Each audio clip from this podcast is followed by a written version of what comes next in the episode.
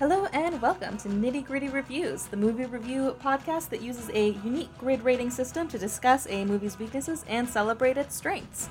I'm Rachel, and I have with me here as my co host today my sister Jessie. Hello.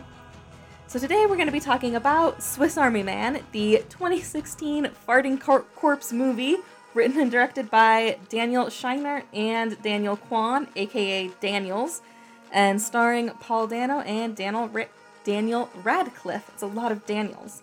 so, I asked Nitty Gritty Review fans for a one sentence synopsis and uh, the winner for the the best one that I saw was from Embers Woods, who offered this amazing tagline: "If you enjoyed Daniel Radcliffe as a magical wizard, then you'll enjoy him as a magical corpse."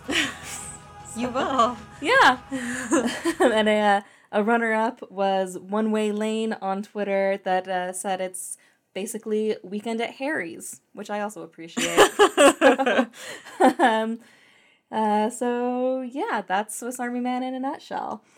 so this is going to be a deep dive, nitty gritty review, which means we're going to be going through the Griddy Films grid rating system to analyze this movie and talk about what works and maybe what doesn't. If you're interested in learning more about the grid rating system, you can head on over to griddyfilms.com slash the grid, and that's Griddy Films, of course, spelled G-R-I-D-D-Y.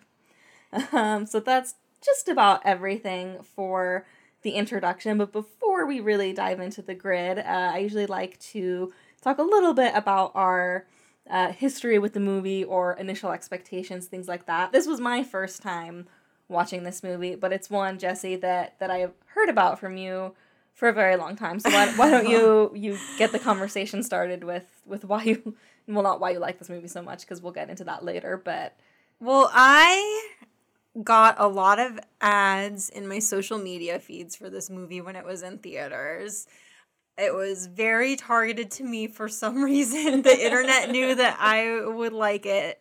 And um I saw so I saw like all these trailers of the montage of them, you know, riding around on the corpse and they're like killing raccoons and stuff and I was like yeah, I want to, I'm in. I want to see that movie. so I guess they had me pegged. So I um definitely saw it in theaters when it was new. I've I'd only seen it the one time, but I've wanted to see it again ever since because I really liked it. I kind of saw that it had some flaws, but still found it really interesting on the whole, and it, like it left me wanting to see it again. And so now I finally did get to see it again, like a year and a half later. All right. Well, I'm excited to talk about it. I don't even know if I can quite say my expectations going into this movie because really all I knew, I knew you really liked it, which says a lot because usually if you really like a movie, I'll really like it. It's pretty good indicator. Um, but I pretty much just knew this as the farting corpse movie and nobody really talks about it besides you. I'm sure that's not true. I'm sure. I mean, I know it has a cult following, and I mean, it's A24. A24 in general has a huge cult following, and this was the first A24 movie I saw, and then right mm. after it, I saw The Lobster, and ever since then, ever yeah, I'm like, okay, A24. If it says A24, yeah. I, I like that's a really uh. Well, and they've had so many good movies since those two oh, yeah. as well, and all the, they've been in the Oscar running so much. So yeah, they're really good indicator of a good movie is if they're backing it. Yeah, absolutely. Yeah, this was definitely the first time I heard about mm-hmm. A24. It's like they made these two great movies. I'm gonna see everything they distribute. Yeah, I'm like okay, simmer down. But I get it now. Well, not just now, but for a while now. Um, all right. Well, on that note, should we dive on into the grid? Yeah, let's do it. All right. So the first category of the grid is going to be writing, plot, and genre. Uh, so, was there anything for you that stood out as an outlier, maybe something that was uh, either not as good as everything else or quite a bit better than everything else? There was. So, yeah, I hate to start off on a low note, but plot structure was my lowest subcategory out of anything on the entire grid. Um, okay. Yeah. So I feel like there were a few things in the plot that just probably could have been reworked a little bit. So, okay, the, my biggest problem with the whole movie is the last act when they get out of the wilderness and they kind of they get into contact with other people i feel like they wrapped it up really nicely when um the corpse sort of like when manny like died for real and he hadn't really come in contact with any other people and it was kind of like you know farewell you served me in this part of my life and he was gone and it left you feeling like yeah that could have been just in his imagination it left you with that oh, that feeling of like you know this was real to him? Was it real in real life? Is he just an unreliable narrator? Like who knows what was real and what was just in his mind? And you could kind of go back and forth with that stuff. And then he went on to like come into contact with all of the other people and like have do the whole show in front of all of them where they're all like oh my gosh, this is amazing, which was funny, sure, but it kind of like detracted from the story. You know, there are all these parts of the movie where like there's like gross fart jokes and boner jokes and like all of this like silly, ridiculous stuff that is silly and funny and slapstick, but it serves the plot direction and then sure. at the end, I felt like it was actually detracting from it. They were just kind of like ruining everything that they had done so far. I felt like I just okay. I didn't I didn't feel like it was helpful to have everybody see Manny being Manny. Do you know what yeah, I mean? Yeah. I don't know. How did you feel sense. about that? I was just kind of confused in general as to how much was real and how much was just in his head. Well, I think that it's appropriate to be confused about that until everybody else sees him and then you're left thinking well i guess it was all real then. Right and that's just like i don't know. I mean there there's a whole movie walk such a fine line between between being like cool and dumb you know? Yeah. There's so many things you're like oh my gosh like that's a little much. And then that part at the end it just felt like it was crossing the line into just being dumb. Do you yeah. know what I mean? Yeah. And that was kind of disappointing after so much that I liked about the movie up until that point for it to kind of crumble in that last act. Yeah. That's how I felt after they uh, there's a a discernible point in the movie. They have the scene with the bear. Yeah. And that's kind of like the the climax of the of the movie where you kind of realize they they kind of explain in a way what purpose Manny served. He's all he's he kind of spells it out even. He's like it's as though, you know, I was just maybe a figment of your imagination just to help you get over whatever. You know, he kind of yeah. says it all. And then he saves him from the bear and they get out of that situation and it's like and then they get out into the real world and then he dies and it's like, yeah, that is exactly what he did. He just, you know, he was a figment of his imagination. He helps him get through this difficult time, and now he doesn't need him anymore, and he's gonna go away, and it's just gonna be like, wow, that was crazy and that was weird. But then they they meet Sarah, and the and the news people come. And it just, I just really don't like most of the scenes that unfold from there. Yeah, um, that's fair. So yeah, I mean and so that's the, the my biggest thing is that I didn't like the final act. I also felt like the the picture on the phone being such a big part of the plot was a little bit problematic for me because we'll get into this more with character likability, but I felt like him actually like taking a picture of a stranger and having her as yeah. the background of his on his phone and then having so much of a focus of the movie be on her and on that like it went from just like I think it was meant to just show that he was lonely.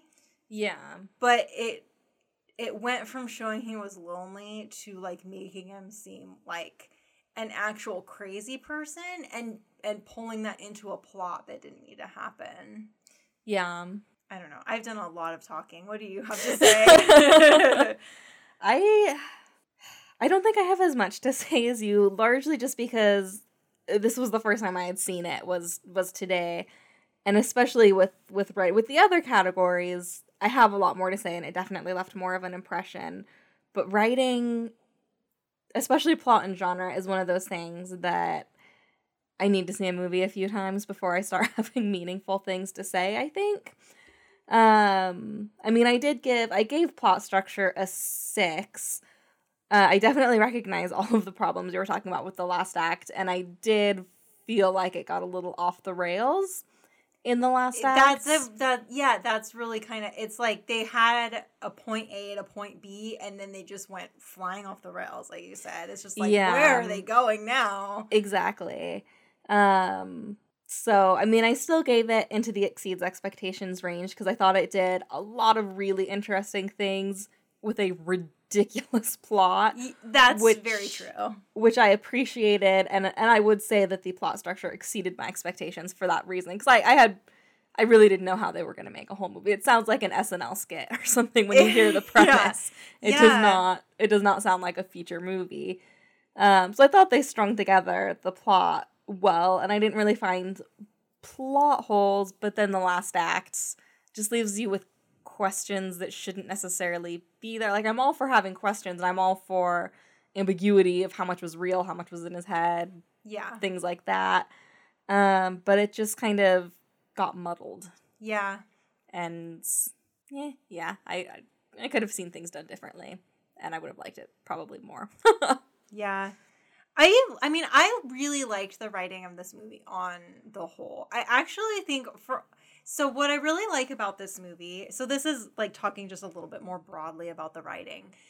I really like the way that it's able to contrast just insane gross comedy with actual really serious drama. That one of the directors actually said in an interview like somebody called it like a like a fart comedy or like a slapstick comedy or something just some sort of like or like a gross out comedy or something and he goes actually it's a fart drama and He's I not just, wrong. and I just think that's so funny in in and of itself that like they wanted to make a fart drama like but it is like they have they have just these like absurd comedy bits but it's actually like a really serious movie about depression and what motivates you in life and what is the meaning of life and why do Yeah. you even want to live anyway? Why are you so scared of dying if you hate living so much? Like it's just like they handle these really like meaningful issues and then they just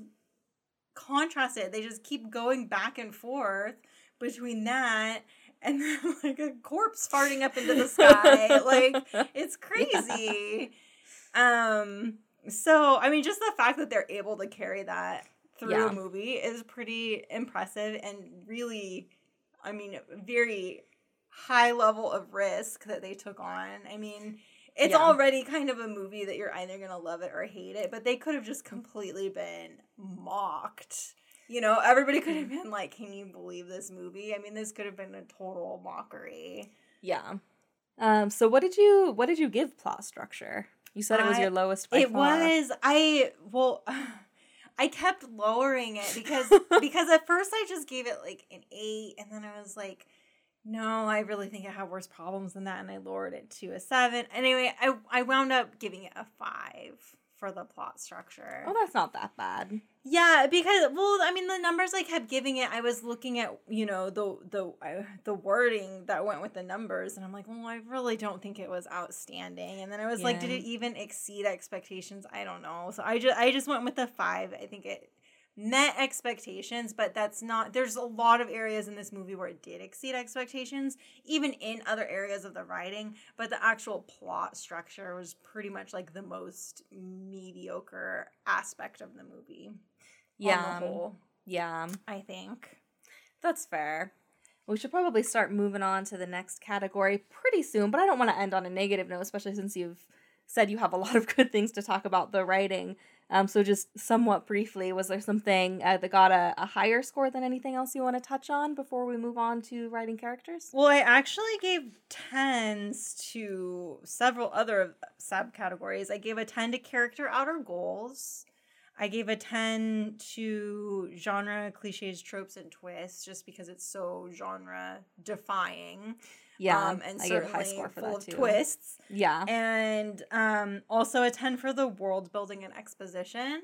I feel like that one is a really deserved 10 because, I mean, in two Yeah. seconds, I mean, in the, maybe not two seconds, but really like in that first scene of the movie, he's Yeah. about to kill himself. He finds the corpse. He the corpse starts farting, and then he rides him off across the ocean like a jet ski, and then it's yeah, um, and then this magnificent song pipes in and it's like swiss army man. And it's like this is what this movie is. Are you in or are you out? Like i mean it just Yeah. builds it right there. I mean and it stays Yeah. consistent with that tone throughout the whole movie. Yeah. so and it, it's a very unique world that it has made and i think they built it really well Absolutely. That was my my highest score within writing plot and genre.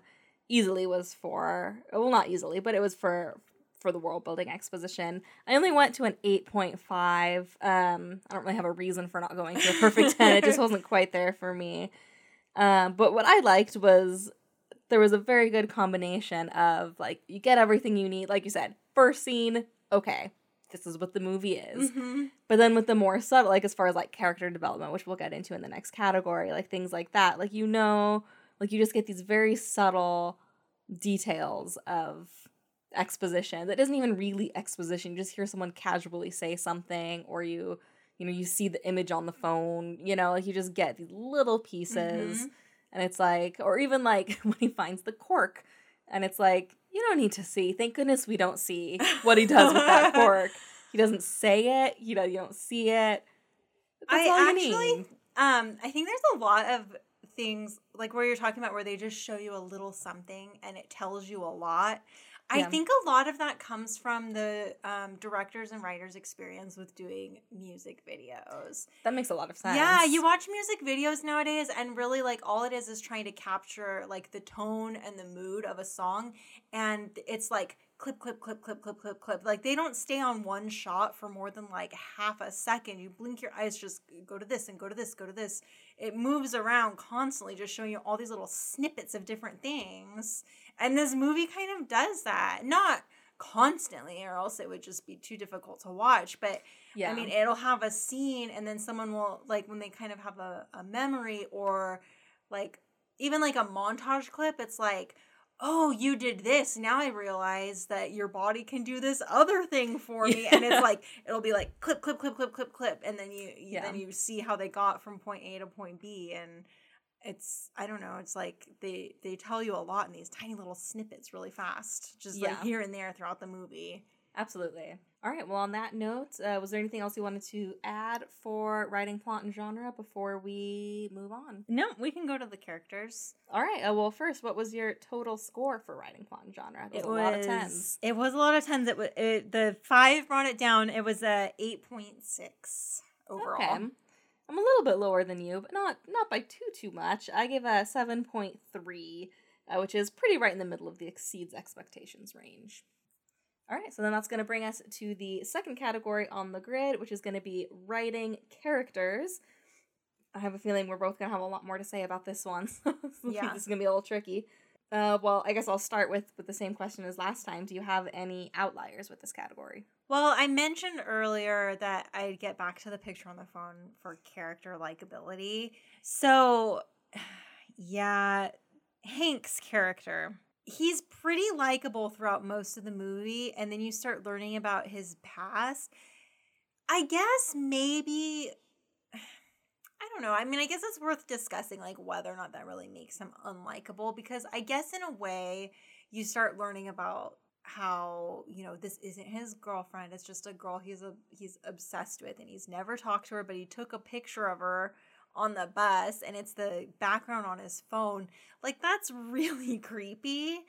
And it's like maybe they did that on maybe they knew how creepy that was and they did it on purpose because you're supposed to be questioning his sanity maybe but i just kind of got the feeling that the me- that the point of that was to show us how lonely he was and i feel like you know he he still could have been Instagram stalking her. He still could have Yeah. had a picture of her from something, you know, or maybe he had a conversation with her one time and he has like something she wrote on a piece of paper or something that reminds him of her. He could have had something to show that he's like obsessing over somebody he barely knows without going to the extreme of taking a picture of somebody you've never spoken to and having that picture be the background of your phone with with her making eye contact with it like that was really Yeah. really creepy Yeah.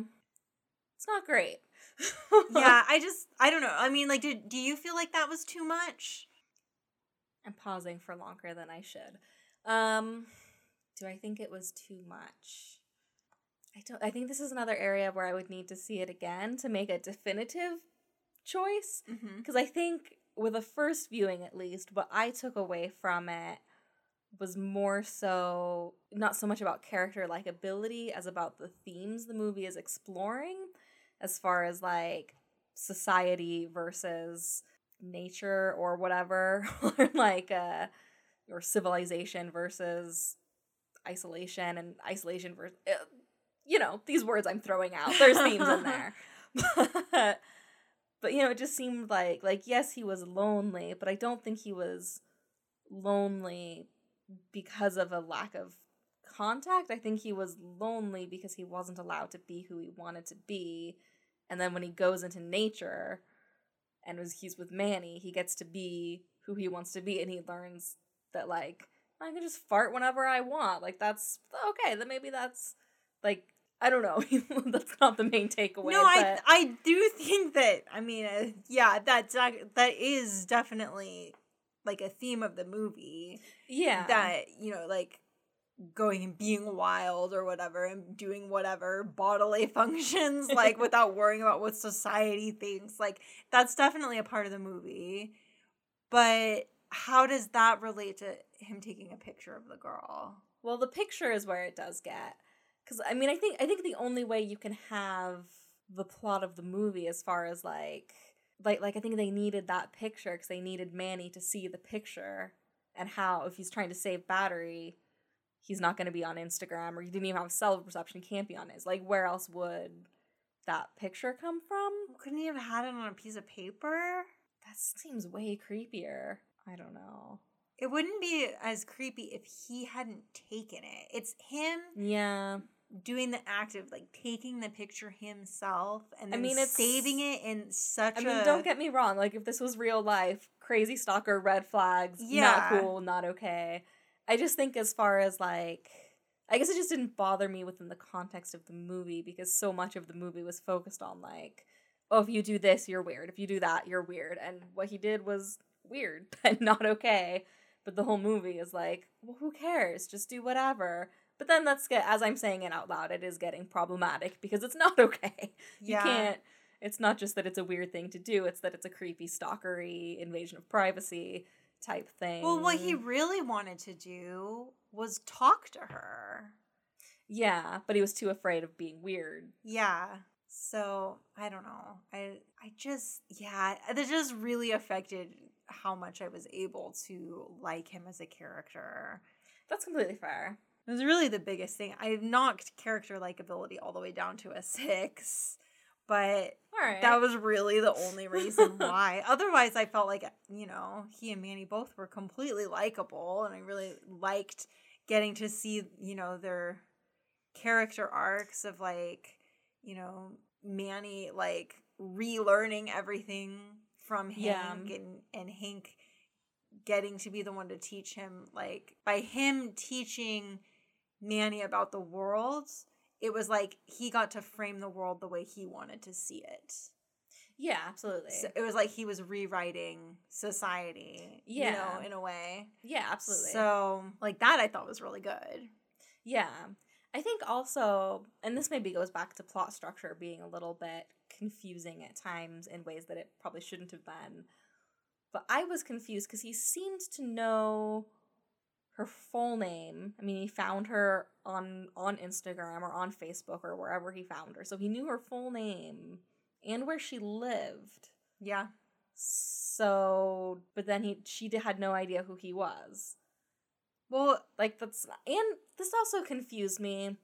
I'll try not to ramble for too long, but like that camp he set up when he was in the wilderness with Manny was basically in her backyard. right next to it. Yeah. So like was he even did he get stranded somewhere or was he just on this beach really close to her house the whole time? Oh, that's funny. Like if this was all in his head, like was he ever even stranded or was he just camping in the woods behind her house? I mean, that's that's what I took away from it. Is I'm like, I think he was just behind her Just- house the whole time, Oh, that's actually really interesting.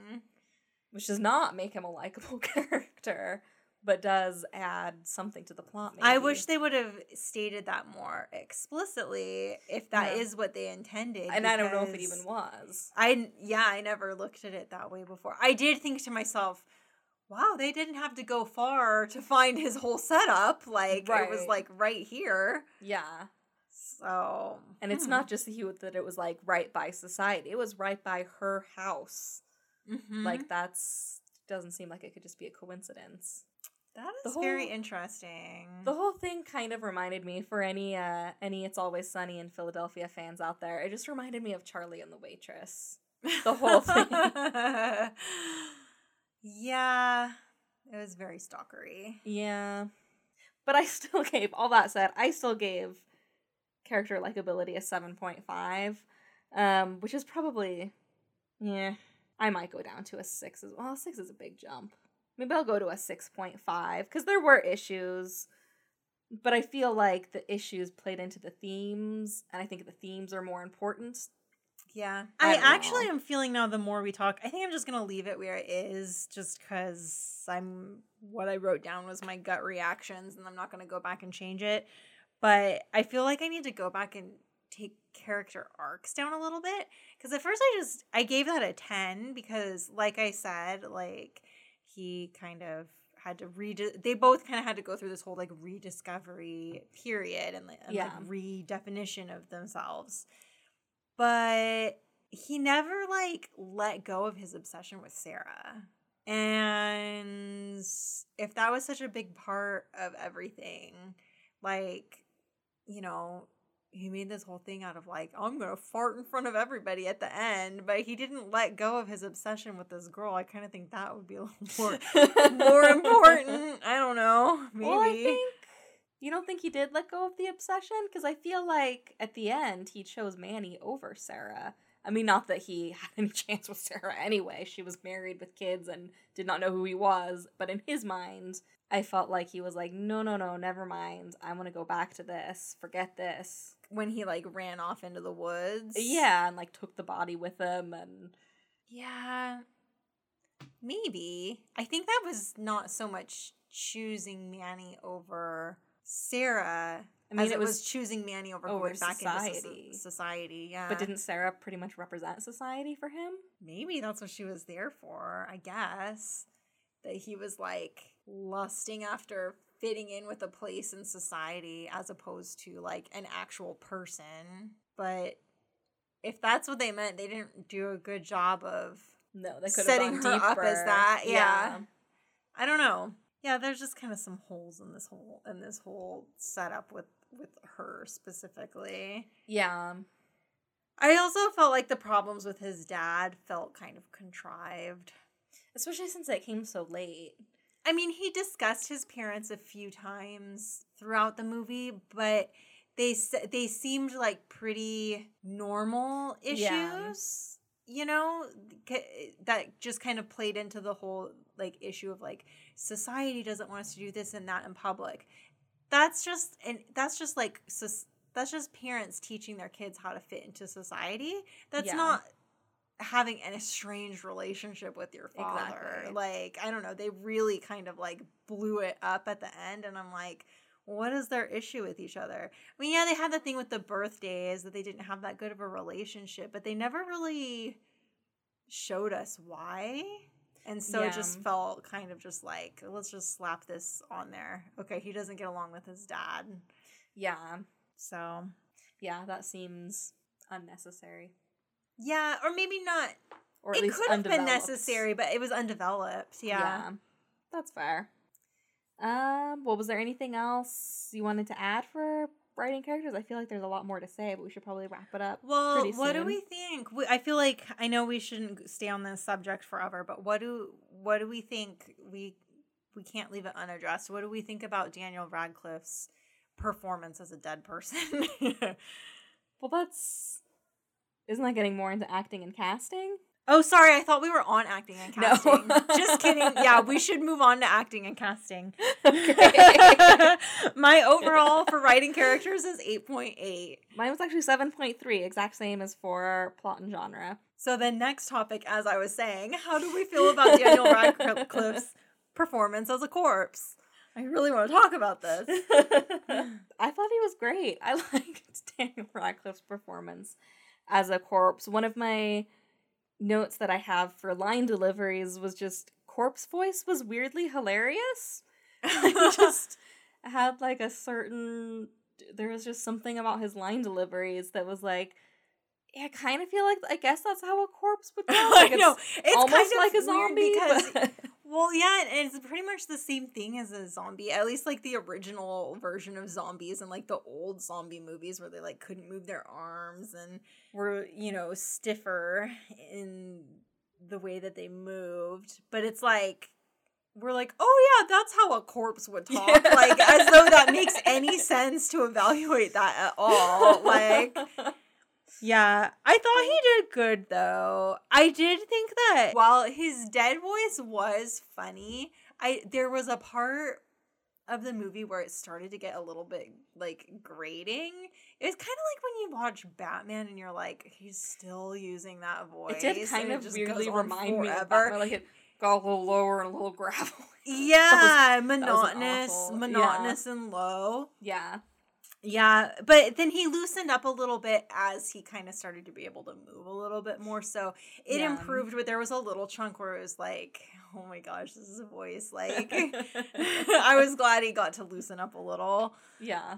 But he did really well. And I love Paul Dano in everything I've ever seen him in. I think he's a I phenomenal actor. I don't know if I've seen him in anything else. What else has he been in? Um, I suppose I could have looked at that. I'm sure you've seen him in Little Miss Sunshine at least. Oh yeah. I have seen him. He was the, the teenage the brother. brother in Yeah. Little Miss Sunshine. Oh yeah, he's fantastic. He was the kid in There Will Be Blood. Those are the two big Oh. ones for me. I haven't Okay. seen him in a lot of things. I know, I, like, I always think of myself. Every time I see that he's in a movie, I think of myself as being this big fan of his, and I'm like, oh, I'll see anything that he's in. And then I realize I've only seen him in like three things. but he really, like, he had he's been in a lot of movies that I haven't seen that have gotten a lot of you know awards nominations and things like that. Like he's just he gets taken really seriously and he's really kind of choosy. It seems like in what it's he always picks. kind of a good sign though. It is so so. Then when he's in something, I think like, oh, he must like really believe in this movie, and he's been in really good movies in the past.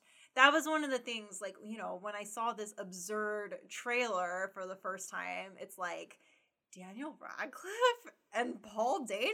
Like I'm like, okay, like I'm in. Like that was the, those two actors were a big selling point for me to even sign on to watching this crazy movie in the first place. Because if it had just been two bros like that, you know, were normally in comedy movies or who I'd never heard of, I don't think I would have been as intrigued by it. yeah. But when you see actors who like are known for being good actors, have been in serious movies, and then I mean Daniel Radcliffe hasn't been in as much because he's still kind of trying to like get away from his Harry Potter. That's what happens when you do movies like that and get really known for something sweet and innocent as a child and then you're like i'm grown up now every but every child actor who has gone on to have a successful adult career has had this phase where they either like go really absurd or go like extremely adult to do like all these nude scenes and stuff and they're like i'm grown up now i'm not that kid anymore so you know yeah. like there's some stuff that they can pick to do that where it's just like Ugh, really like is that necessary for you to have to do that and then Which I feel like a lot of people probably say that about this movie. about this i know but this movie's actually good though It is, yeah. But I looked it up after we finished watching it. He was in a lot of weird stuff. Just to really quickly, I won't spend much time on this, but he did Harry Potter and the Deathly Hallows Part 2 in 2011. Then he did Woman in, The Woman in Black in 2012, which was a horror movie. Kill Your Darlings, where he played Allen Ginsberg. I have never heard of that. No. Um, and then Horns, another horror movie, which is supposed to be really weird. Uh, I haven't seen that. A Young Doctor's Notebook and Other Stories, which is a Netflix series with Jon Hamm. Um, played Igor in Victor Frankenstein. I knew he did that. I Um, didn't see it though. and then this. There was some other stuff in the middle, but those are the weirder ones. So there was definitely Well, and he did His- stuff on Broadway too, isn't that where he Yeah. had his like his, His like nudity nudity. scene, and he wasn't even eighteen yet. I don't think. I don't think it was on Broadway. I think it was in England, but that makes more sense. it was very controversial because he was not of age. Huh. I didn't realize he wasn't of age. I thought people just freaked out because it was Harry Potter and you see Maybe, but I'm pretty sure he was still like seventeen or something. I could be wrong. It was a while ago. Yeah, that sounds about right. I Yeah. feel like the Harry Potter movies weren't done yet, so that seems about right. That yeah. I don't know. Anyway. so those were really my main notes with acting. I it got very high scores overall. Uh, one thing I do think we should address. Oh, we still have plenty of time.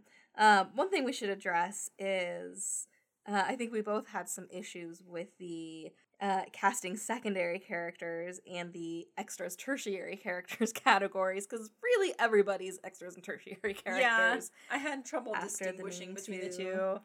When Uh, when I thought about it, I I pretty much considered Sarah and the dad as secondary and everybody else as tertiary. But then it didn't matter anyway because I gave them both eights. That's fair. I gave them both sixes. I'm just kind of Yeah. like I felt like they were pretty. Uh, like the performances were strong. Um, that was good. But as far as the casting goes, I'm like I really don't feel like Yeah. anybody could have played these roles. Like I don't feel like there was anything I mean, inspiring about the. the- yeah. it was just kind of like Well, like I thought Sarah seemed well cast because she just she you know she didn't have a lot of lines or anything, but she did just sort of have that air about her where she just seemed really cool. Like if there was somebody that I was gonna obsess over and stalk, like it would probably be somebody like her. Alright. but then the dad, like. I don't know. I just felt like he didn't have any like chemistry in this whole situation. He didn't really seem I don't he seemed like he just showed up from a different movie. Yeah, that is very much so what it seemed like. And even his reactions were weird. They just didn't seem to fit. It it was like putting two, two different movies together. Yeah. Cuz then they were suddenly doing like a different form of slapstick than they've been doing the whole rest of the movie because he had this goofy like he was he was deliberately this like two-dimensional character that was like I'm a man and I'm going to teach my kid how to be a man and be a man in society and just be what is expected. Da, da, da, da. And then he like did these facial expressions that I can't convey over a podcast, but you know, where he would just like nod knowingly and it was like Right. super dramatic and like deliberately just over the top, like something out of a football movie where the two men make Right. eye contact across the crowd and just like nod at each Yeah. other knowingly. Like it was just so goofy. But and I know this is a really like silly movie, but it hadn't been silly in that way until the dad showed up. There was none of that type of acting Yeah. from any of the other actors. Yeah. I think that was more of a writing issue than anything else. yeah, I have writing a feeling and, that those things directing. were written into the script if I had to guess because Yeah. it, it definitely seemed like very deliberately done. I didn't I don't I didn't feel like the actor showed up and just like really wanted to do that. I definitely felt like it was part of the script. Yeah, that's fair. So anyway, how did the dad character had a few problems across the board, but Yeah. it was fine, I guess. So should we do total sco- scores for acting and casting? Think that's all Uh, I had to say. Yeah, I think I'm good. Uh, what was your what was your total? Eight point eight. All right, seven point two for me. I'm uh really liking that middle of the exceeds Yeah. expectations category. Everything's right in there. Um, from here on out, a lot of things get most things get higher than that from here on out. Same. It's actually gonna get really boring because there's a lot of tens coming for me coming up. So I've got a couple tens coming up. Okay. Um, not in the next category though. That next category is going to be cinematography lighting. I will say right off the bat, my main note for this is for a movie dubbed the Farting Corpse movie, I was not expecting the cinematography to be so beautiful. It's gorgeous. It's- yeah, it's really and it really hit it hit all the right notes. Like it it set the mood perfectly. Well, not Mhm. perfectly. I didn't give it perfect. It set the mood outstandingly uh, throughout the whole movie. It was beautiful. It had a a fine line between being realist, realistic, and being kind of fantastical. Um, and I thought this lighting actually contributed to the storytelling, which is usually the lowest, uh, lowest score for me, especially for a movie that focuses so much on like mood and beauty. Um, usually storytelling, it's kind of like, eh. I mean, the mood contributes to storytelling, and that's about it. Um, but I really felt like it was it was strong. I got eight in the eights and nine range, um, all outstanding scores for me. The the sce- scenes that stood out, there was the party scene with like like firelight Where they're dancing, by around. the fire. Yeah, It looks so good. yeah, it's just gorgeous and sets the mood perfectly. Of course, the Jurassic Park scene, which I'm sure is going to be mentioned. coming onto the bus. Yeah. Yeah. yeah. um, so I mean, that scene is just absolutely beautiful. You have just the bright. that scene in particular, like when I first saw this movie in the theater and I didn't really know what to expect, and I'd already sat through all of this like farting and everything else, and I was just like, what is this movie? And then like the music had started, you know, kind of we had had some of these like musical numbers going into this where I'm like, this is like actually really pretty.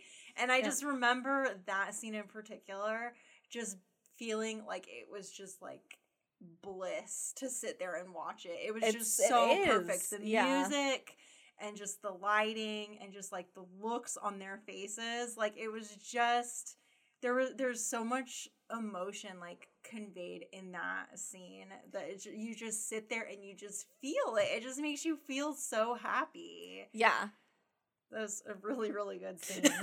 I agree. Um, and I think that as well as everything else we're talking about with cinematography and lighting, but like that scene as a as a specific example, I think that they're so good at this again because of their background in music videos. I agree. So I mean, Absolutely. especially when it's playing into music in particular, like so much of the this movie unfolds to music, Yeah, but you know it it there's a lot of it that kind of behaves the way a music video would behave. absolutely.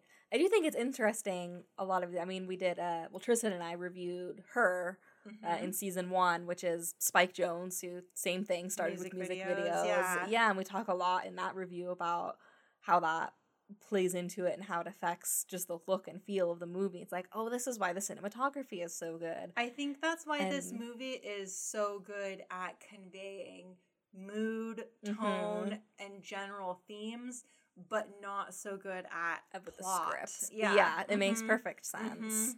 Um, and it's going to be interesting. Very shortly after this episode airs, uh, we're going to be doing Eternal Sunshine of the Spotless Minds, which Mhm. is Charlie Kaufman, another uh, music video director Mm-hmm. turned film director. So we're going to be getting a lot more of these themes, I think. Yeah.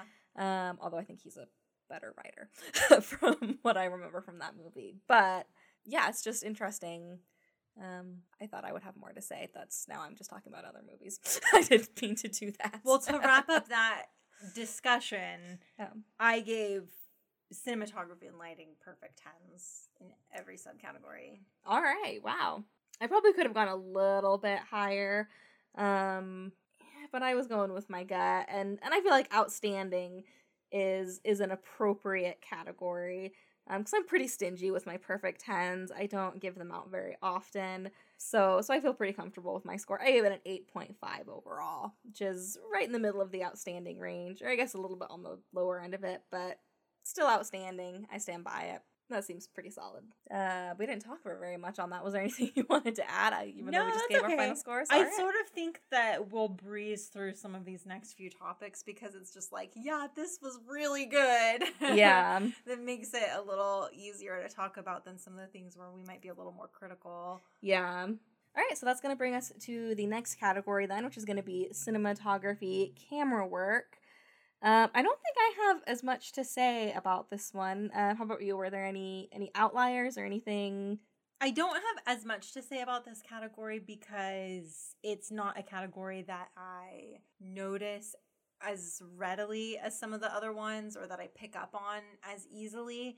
Um, but I think of the cinematography and camera work along the same lines as cinematography and lighting. It's just kind of like, for me, watching is like an amateur, it's just I'm just taking in like the overall look of the movie and how do the shots look and just like the lighting and cinematography. I just think it looks really really good. So um, I gave this one perfect tens too. okay, I just fair think enough. you know you you get all these little snippets all in a row, and then these also you get these l- long drawn out slow motion shots like dancing by the fire and they show it to you like you know three times over as they remember it other times throughout the movie and it's like just as beautiful each time like i just i don't know i think some of that must be due to good camera work no like what do you yeah, think that's fair.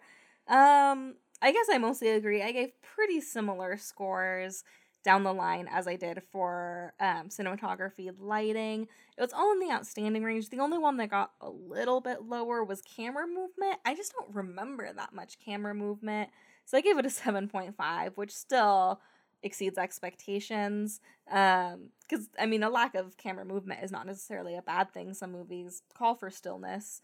Um, I remember some camera movement in this movie though, like when they would show the um the memories of him on the bus, like when they would show the back of his head, you had you could distinctly That's tell that it was handheld and it was kind of like jostling with the bus. Yeah. um, And I don't know, maybe that was supposed to show you kind of like his unease in that situation, or maybe just to kind of sh- like make it kind of shaky the way like your memories are a little bit like not Yeah. so solid. I don't know. I don't Yeah. know what they were trying to convey, but I know there was some camera motion. That's fair. Um, so yeah, I didn't give as high of scores as you overall. Uh, I think my favorite category within all of this was the compositions. There were so many shots that were just uh, just like with lighting where it's like this is genuinely Mhm. gorgeous like even the shot towards the beginning of the film when he, uh, hank props up manny on the beach and then like walks away and leaves and then comes back Mhm. and you just see Daniel Radcliffe Daniel Radcliffe propped up on the beach as a corpse and it shouldn't be pretty that's not a pretty thing Yeah. yeah. but just the way everything's framed and then especially because you see Hank walk out of frame and then you're still left with this perfectly composed image like it's just There- there's a lot going on a lot of liked it. really nice shots in the forest You like pointing up at the trees Yeah. and like you know you where you get the angle where you see your your character but you can still it's like a really sharp angle up at the trees Yeah. and kind of like and just really nice like nature photography in yeah, general yeah absolutely. And even just like the the opening shots of the movie, that's just like his trash floating mm-hmm in the ocean is especially because trash plays such a theme in the movie throughout and then that that's the starting and it's like this is just trash floating on the ocean why does it look beautiful? Like yeah. but i mean it's just good photography. Mm-hmm. um so my total overall um came out to 8.4 pretty close to lighting slightly lower uh, but still in that outstanding range. I should have asked before i gave my total score was there anything else you wanted to add for this category? No. All right. If i knew more about camera work i'd probably have more to say but i don't so i just Yeah. give it tens Fair enough. All right, so then that's going to bring us to the next category, which is going to be editing and special effects. I'm going to have kind of a lot to say about this category. I'm going to have to restrain myself from ranting for too long. okay you get started Okay. Well, this is my perfect 10 category. okay Um, I just thought the editing in in every subcategory was perfect. I mean, the special effects were, I mean, what little you have of it, like it, it just it looked natural. It looked it looked good. It was funny when it needed to be funny. It felt serious Mhm. when it needed to be serious. Like that was easy, perfect ten. Um, continuity pace, I didn't have any issues there. Movement, I mean, just everything. I don't know why I'm going through every subcategory, but I just thought everything was played really well. There were a ton of montages in this movie, which is usually Um, for anyone who's listened to but this is like it, it's yeah. so beautifully done. Like you said, you see the same images three or four times in the movie, and each but it doesn't feel repetitive. It just feels like a gorgeous music video. exactly. Yeah. And I think that's the big, the and big thing. so much emotion. Exactly, which I think Yeah. is is the big thing, and I think that's the difference between, say, because I I believe her had a couple montages as well, and, and Tristan and I said the same thing about like.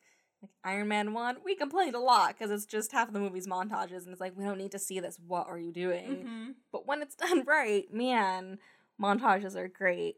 Um, and then I loved the bus scenes, the way those were like the brief glimpses of the real world, and that's all we see is just him on the bus. Mhm. I thought those were were just edited in really nicely. Um, yeah, just just the editing all around. It it helped tell the story. It looked beautiful. It got the emotions across. I think it did just as much, if not more, as like cinematography. It Mhm. really uh, Also, the really played a big part. transitions between the characters singing and the actual soundtrack, I thought was Yeah. really well crafted in the editing Absolutely. because it just felt sort of seamless without going full blown musical. Yeah, I agree. Absolutely. Yeah. Um, how about you? What were your strong points? Oh, that was perfect ten for me too. All I mean, honestly, just ditto to everything you just said. like, I I think that that was a really strong category for them. oh yeah. Now, was there anything else you wanted to wanted to add for that category? No, we can go on to the next one. All right, that was a quick one. Um, so perfect tens for both of us there. That's gonna bring us to one I know we're both gonna have a lot to talk about, and that's gonna be the sound category. Uh, why don't you go first on this one? I know you're pretty excited. Well, one of the main reasons I love this movie so much is because of the music. yeah. Like I don't know what it is about it. Like um I mean it's Manchester Orchestra, the band, and they, you know, composed the score and did all these songs for the movie.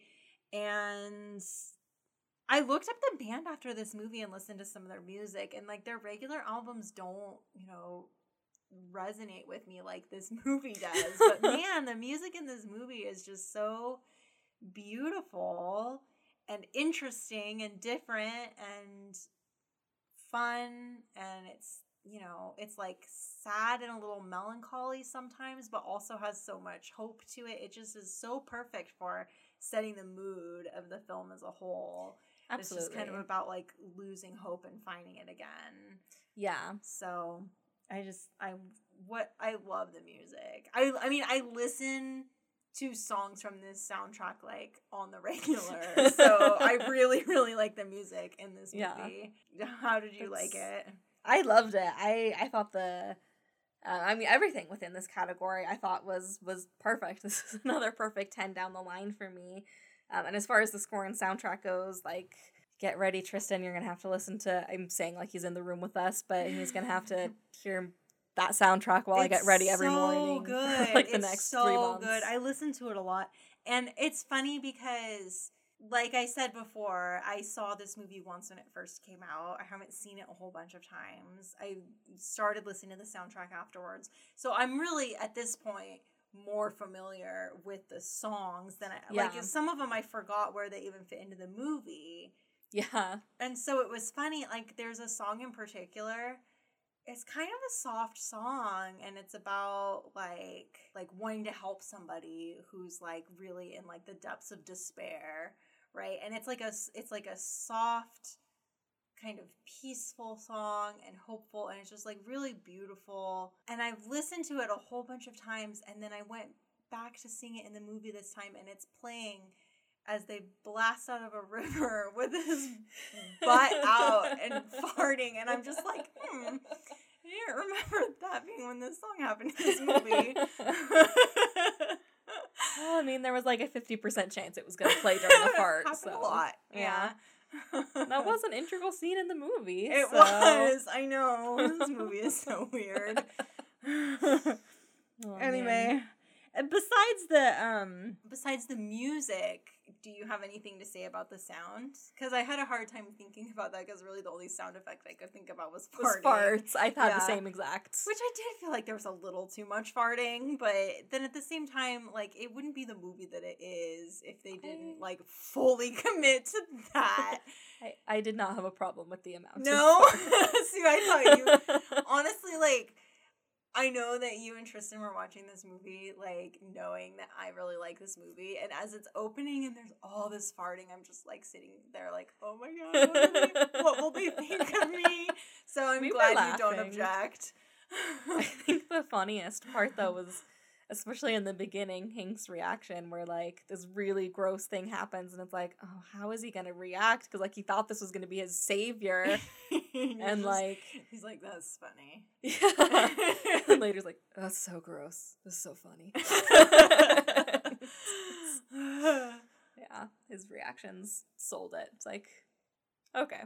So, um, but yeah, I had a little, I still gave, like I said, I gave everything in the sound category perfect tens down the line. there was a lot of like, like, you know, comic book style sound effects, like as his body was doing different things. A lot of thwack. Yeah.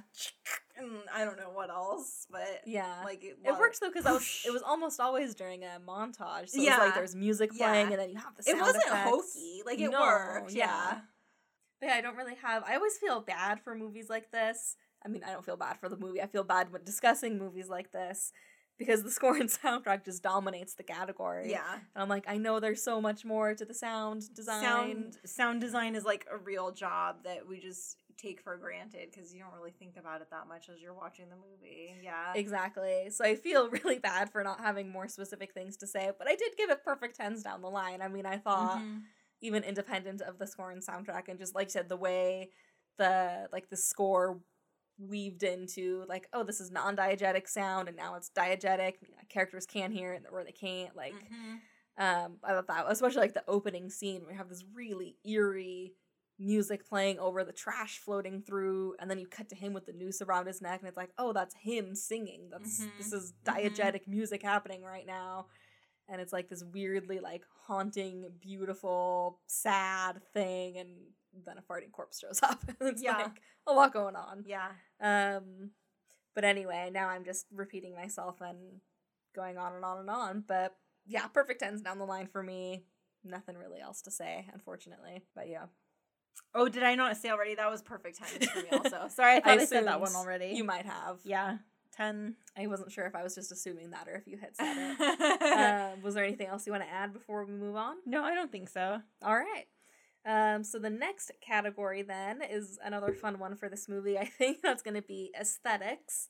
Anything you want to lead us off with? Any outliers or or just something that stood out for you? No outliers again. I love the aesthetics of this movie. tens? It is perfect tens. Yeah.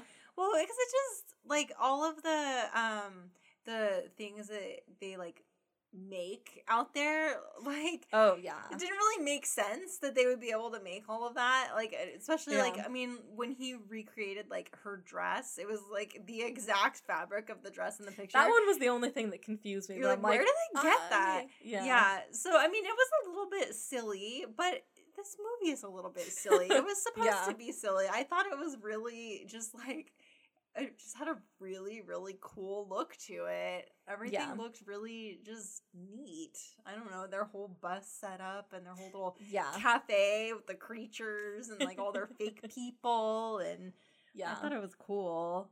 I agree. I also love just the detail that Manny's corpse is in a suit. I was just gonna say the same thing. Yeah, because you you always have that curiosity about like who is this guy, Right. and you and they never answer that question. I just I do think that's a nice detail because it it you know kind of picks your interest, but it doesn't ever like satisfy any of your wonderings. Right. I mean, hair makeup, costumes, like, you know, there weren't like elaborate costumes in this movie, but I thought their whole like lost in the woods look was good and Yeah. the beard and the beard was good, the hair was good. Yeah.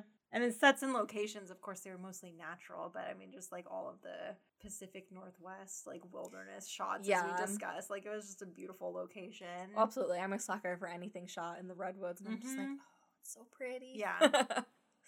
yeah. Yeah, I definitely gave uh, I gave costumes, sets, locations, and props all perfect tens easily. Um, hair and makeup, I gave both of those a nine. I just didn't really. It was still outstanding, still really good. I just kind of was like, Not eh, everything I don't know if a 10. Yeah, I don't know if it's quite perfect. Like I said, I do, despite a lot of perfect tens in this movie, I am pretty stingy with my tens in general. Um, so I have to really have that gut feeling of like this was perfect. And uh, hair and makeup, makeup was closer. Maybe I'll do. I should probably do a nine point five for makeup because his corpse makeup was pretty good. yeah. I thought like nine point five. It was pretty good. Yeah, because I was literally just about to say I didn't notice any makeup in this movie, and duh, of course he's got makeup on. I didn't even think about it. Yeah, I mean, really, his main thing is just that he's really pale, and then he's kind of got like some scratches and stuff, and maybe like some rotting parts, but like they don't really like make a point out of pointing them out. He just, you know, he just looks kind of gross. That's it. Yeah. Yeah. Uh, was there anything else you want to add? No, I don't think so. This is another category. I feel bad for not having more specific things to say. Um, but my total came out. It's not a perfect 10, but it is very close. 9.7 for me for aesthetics. That's still high. That's still pretty high, yeah. All right, so that's going to bring us to the next category, which is going to be impact on film. Um, do you want to take the lead on this one, or should I? Um, well, I I can tell you what I did. I so for critical impact, I gave it a 7 cuz I looked at a couple things and it seemed like about 70% good reviews was about what it had. So, I think that's about where it was at with critics generally. I gave it an 8 for audience and cult impact. I might have even could have given it a 9, but I gave it an 8 cuz I think this is one of those movies that you either love or hate. Absolutely. And you know from the get go whether you're gonna love it or hate it. I mean, people hear farting corpse movie and they're either intrigued or revolted. You know, Right. you're either interested in this movie or you're not. Yeah. If you're not interested in this movie in the first place, What are you doing? Watching you're not it? gonna. Yeah, you're Yeah. probably not even gonna see it in the first place. But the people who are intrigued by it and go see it are probably gonna like it a lot, like I did. So Yeah. so that's a hard one to gauge because you can't base it off of like every single person that's forced to see the movie, which I think might be the case for some critics because I think this might not be like their cup of tea for some of them. Yeah. So I don't know. Um, but and then for historical and inspirational impact, I only gave it a six because not that many people saw this movie. So- Yeah. It is unfortunate. and I don't really think, even though it was very original and different, um, like super unique and risk taking, um, it didn't really do anything that like anybody was trying to imitate. Like it's not something that you like do this and then someone's like, oh, I'm gonna take that. Like this Yeah. is really not something you could repeat. So Yeah. Yeah, I had very similar thoughts to you um, down the line. Critical impact, I only did a six instead of a seven. Um, I just went to Metacritic and I think I had a 6.4 if I recall correctly.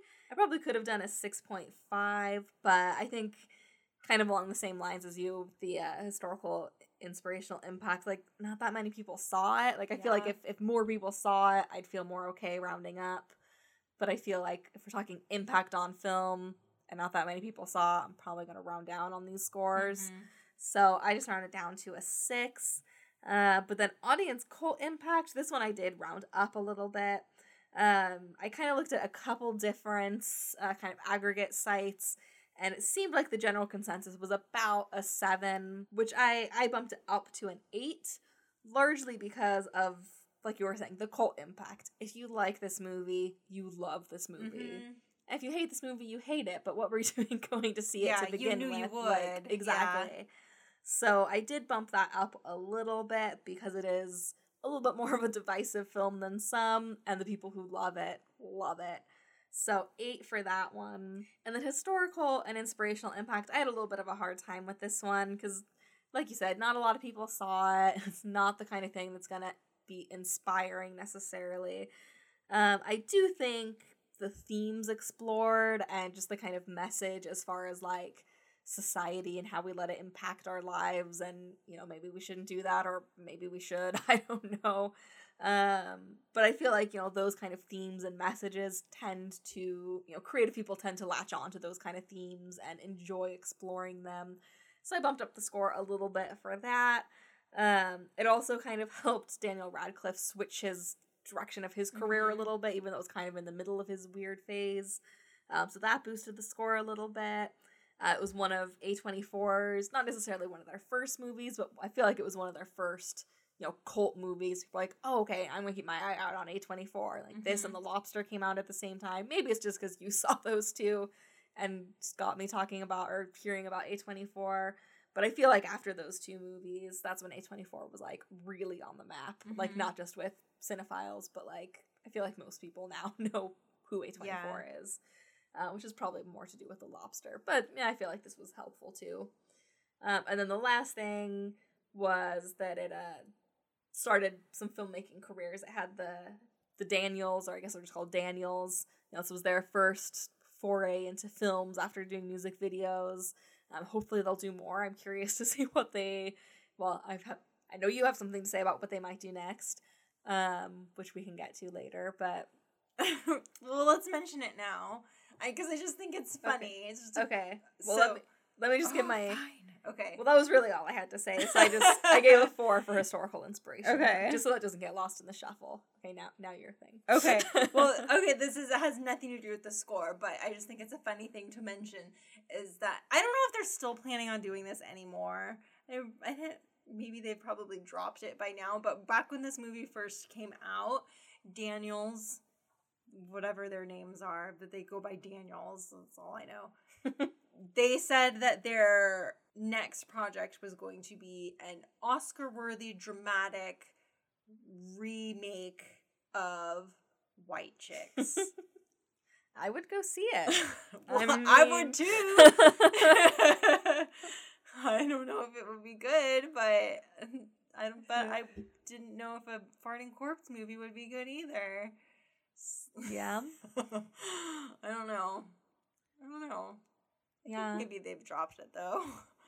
Yeah, I've only ever heard about it from you and I haven't heard anything since. I- so I think maybe they just said it in like one of the two of them said it in like one interview.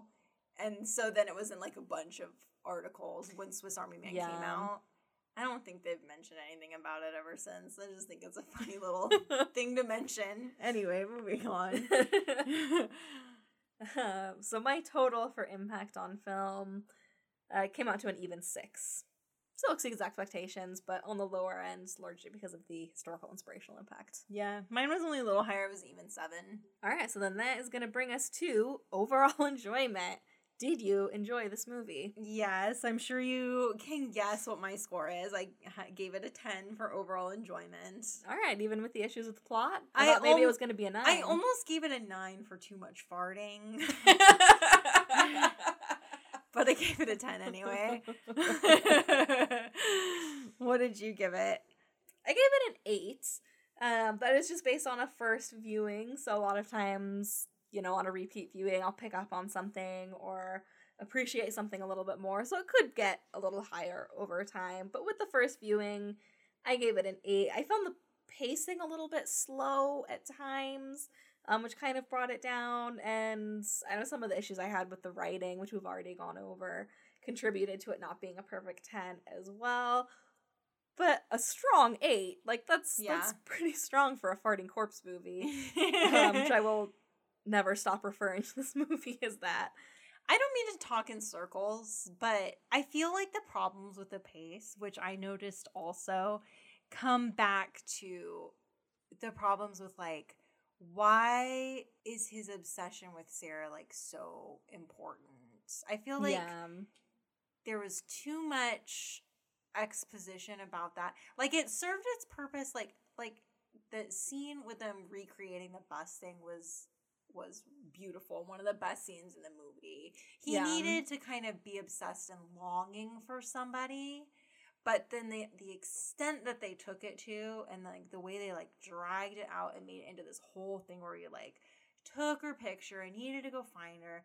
And maybe it is because he was actually stalking her in her backyard, which would actually be really interesting. I, I if that, yeah, uh, I am talking in circles, even though I said I didn't want to, but I don't know. All of the problems kind of come back to a few core things that they could have changed. Yeah. What I thought was going to happen, because like it takes a while before we find out who she is.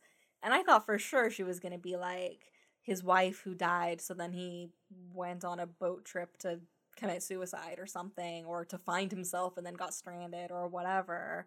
Like I thought for sure it was going to be something, something, some sort of tragedy, lost, or at the very yeah, least, or a breakup, with uh, yeah. something, and then to have it just be she's just a stranger, but he knows everything about her. It was just very all I kept thinking once that bit of information came out. I'm just like, it's Charlie and the waitress. This is Charlie and the waitress. Ever since you said the thing about like, man, it sure seems like he was right in her backyard.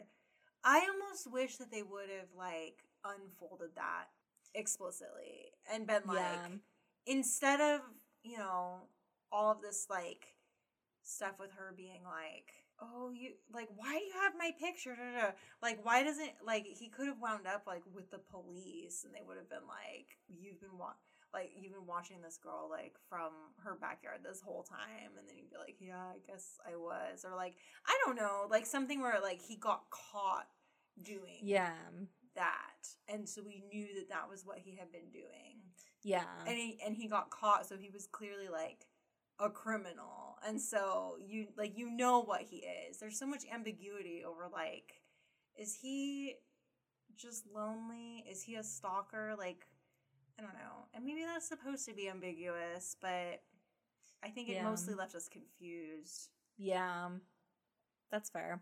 Anyway, not to go back to the beginning as we're trying to wrap this up, but we cruised through those last few categories so fast. Yeah, we're doing really great on time. Um, yeah, I guess I don't really have anything anything else to add for overall enjoyment. Um, how about you? Anything else you want to add before we get into extra credit? I don't have anything to add, but I do have some extra credit. All right, let's hear it. So I I give a few. I usually don't do multiple extra credits, but I had a few extra credits for this one, just because like it had some stuff that it just did so well that makes me yeah. like this movie so much. So I gave it an extra point for having a listenable soundtrack. There's not very many movies where I want to go back and listen to the music outside of the context of the movie. It's where we like, differ, but okay because you do that with every movie. Just about. if I like the movie, if it's good. Uh, well, I mean that's cool and all, but I don't normally do that. And I mean, like, I don't know, like this is a movie that has like nice pensive music. It has music you can kind of like jam to. It has like a lot of different types of tones on it, and you return to it because you want the music makes you feel the same way that the movie made you feel and it, it just like has those same emotions to it it's such an emotional movie and this movie carries so, or the the music carries so much of that and i don't know i just love love love love the soundtrack so I gave it a plus one for that i gave it an extra point for being willing to take risks because like i said this could have been a complete disaster with everybody mocking it. Like, you know, you could have had clips of this on stuff where people are like, "Can you believe this was even a real movie?" Right. But yeah, this could know, have been a Razzie. Easily. Yeah, yeah. But they, you know, they managed to make it good enough that it forced people to take it seriously, even though it was what it was. So yeah, I thought it was cool that they were willing to take that risk. And another bonus point for an extreme level of originality Because there's not a lot of unique movies. And like a lot of people, I mean, this movie showed at Sundance and people were like, this is the weirdest movie that has been at Sundance like ever. And I think that that's probably true. Yeah. And, you know, there's a lot of weird movies out there, but this one takes the cake. And think that's hard to do and still like there are movies that are weird for the sake of being weird or just like a silly comedy that's just like out there for the sake of being as crazy it can be as it as it can be sure but that's totally different than what this is this is just so yeah. original because it has a really moving sort of feeling and theme to it.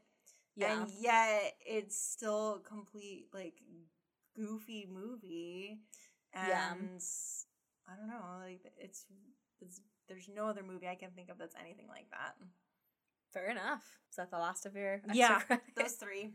All right. I only gave one point of extra credit, which is uh, blatant double dipping, uh, but I'm in good company on that, I guess. Uh, I gave it one point of extra credit for the use of the Jurassic Park theme, Yeah, which is like my. I almost gave it an extra credit point for that, even though I already gave it an extra credit point for the soundtrack. it's so good and it and it works like they mention it earlier and then it like ties in yeah. and like the version that they use is di- like it's not like they just plugged in the version from Jurassic Park like it's their own take on it Mhm. and it plays to the emotions of the scene and it's like the most beautiful scene in the movie Yeah.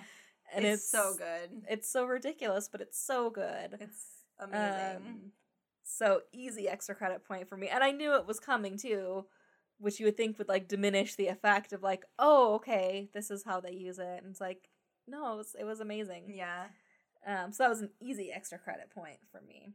I've been on pins and needles waiting for you to see that scene because every podcast I've listened to, every time, no matter what movie it is, whenever you get to the soundtrack part, you're like, well, I mean, it's not that good. It's not as good as Jurassic Park. Jurassic Park is like, yeah! That's you every time you talk about a soundtrack. You just I like mean- you just get amped for Jurassic Park when you're not even talking about Jurassic Park. I'm like, I can't wait for her to see Swiss Army Man. it's a good theme song. I, I'm not embarrassed. All right, so on that note, then uh, I guess we should give our total scores. What was your total score for this movie? It's a very high. It's even higher than I was expecting it to be before I filled out the grid. I thought it would be like, you know, a solid like 90, but after all those extra credit points got in there, it got a 96.2. Wow, Yeah. that's High. uh, yeah, that is high. Almost the uh, the thresholds that Tristan and I have come up with. Where I guess I came up with it. If it's ninety seven point five or higher, I consider it not technically perfect, but basically perfect. so it's just under that it's, threshold. It's hard because there's so many categories on this grid that have tens for me where I'm like that they did it amazingly. They did it perfectly. It is so good. But the plot, I almost feel like maybe the plot should carry more weight or something because like That's why I have two writing categories. I feel like Yeah. the script does. yeah, and maybe I should have been harsher on some of those other categories when I did it because like there's definitely some big problems in the writing. It's not even the overall writing; it is mainly the plot. Maybe I should have given it lower than a five. I was kind of surprised for everything you said that you didn't go below expectations. Yeah, I I probably should have going back, I mean, but I'm not going to change it now. But yeah, because but because I just I definitely look at it and I'm like, it's not a perfect movie. I know it's not a perfect movie, but it does so many things perfectly. You know what I'm saying? Yeah. So I think a 96.2 because I gave it a lot of extra credit. I I feel like that's an acceptable score for this movie. You do love this movie. Yeah. Maybe 97 is too low to consider perfect. Maybe it has to hit like 99 before it's perfect. Because I know this movie's not perfect. well, it's not. It's 96.2. so yeah, it's 96.2. That's my score. Yeah. What was yours? Uh, my total score came out to 83.4. That's still high. It's still high, quite a bit lower than yours, but still well into that outstanding range. And uh, yeah, I, I will say I was pleasantly surprised by how beautiful this movie was. Not just in the cinematography, but in, I mean, the the sound design and um, even just elements of, of the script that we've talked about the you know the the themes and and tone of the movie and just the, the overall emotions that you feel when watching the movie it's like this is this is beautiful It's I, so heartfelt. I didn't expect to feel this way. And yeah, Yeah. it's it's a really nicely done movie. yeah i agree um, but not as strongly as you i but, All right, so that is going to wrap up this discussion of Swiss Army Man.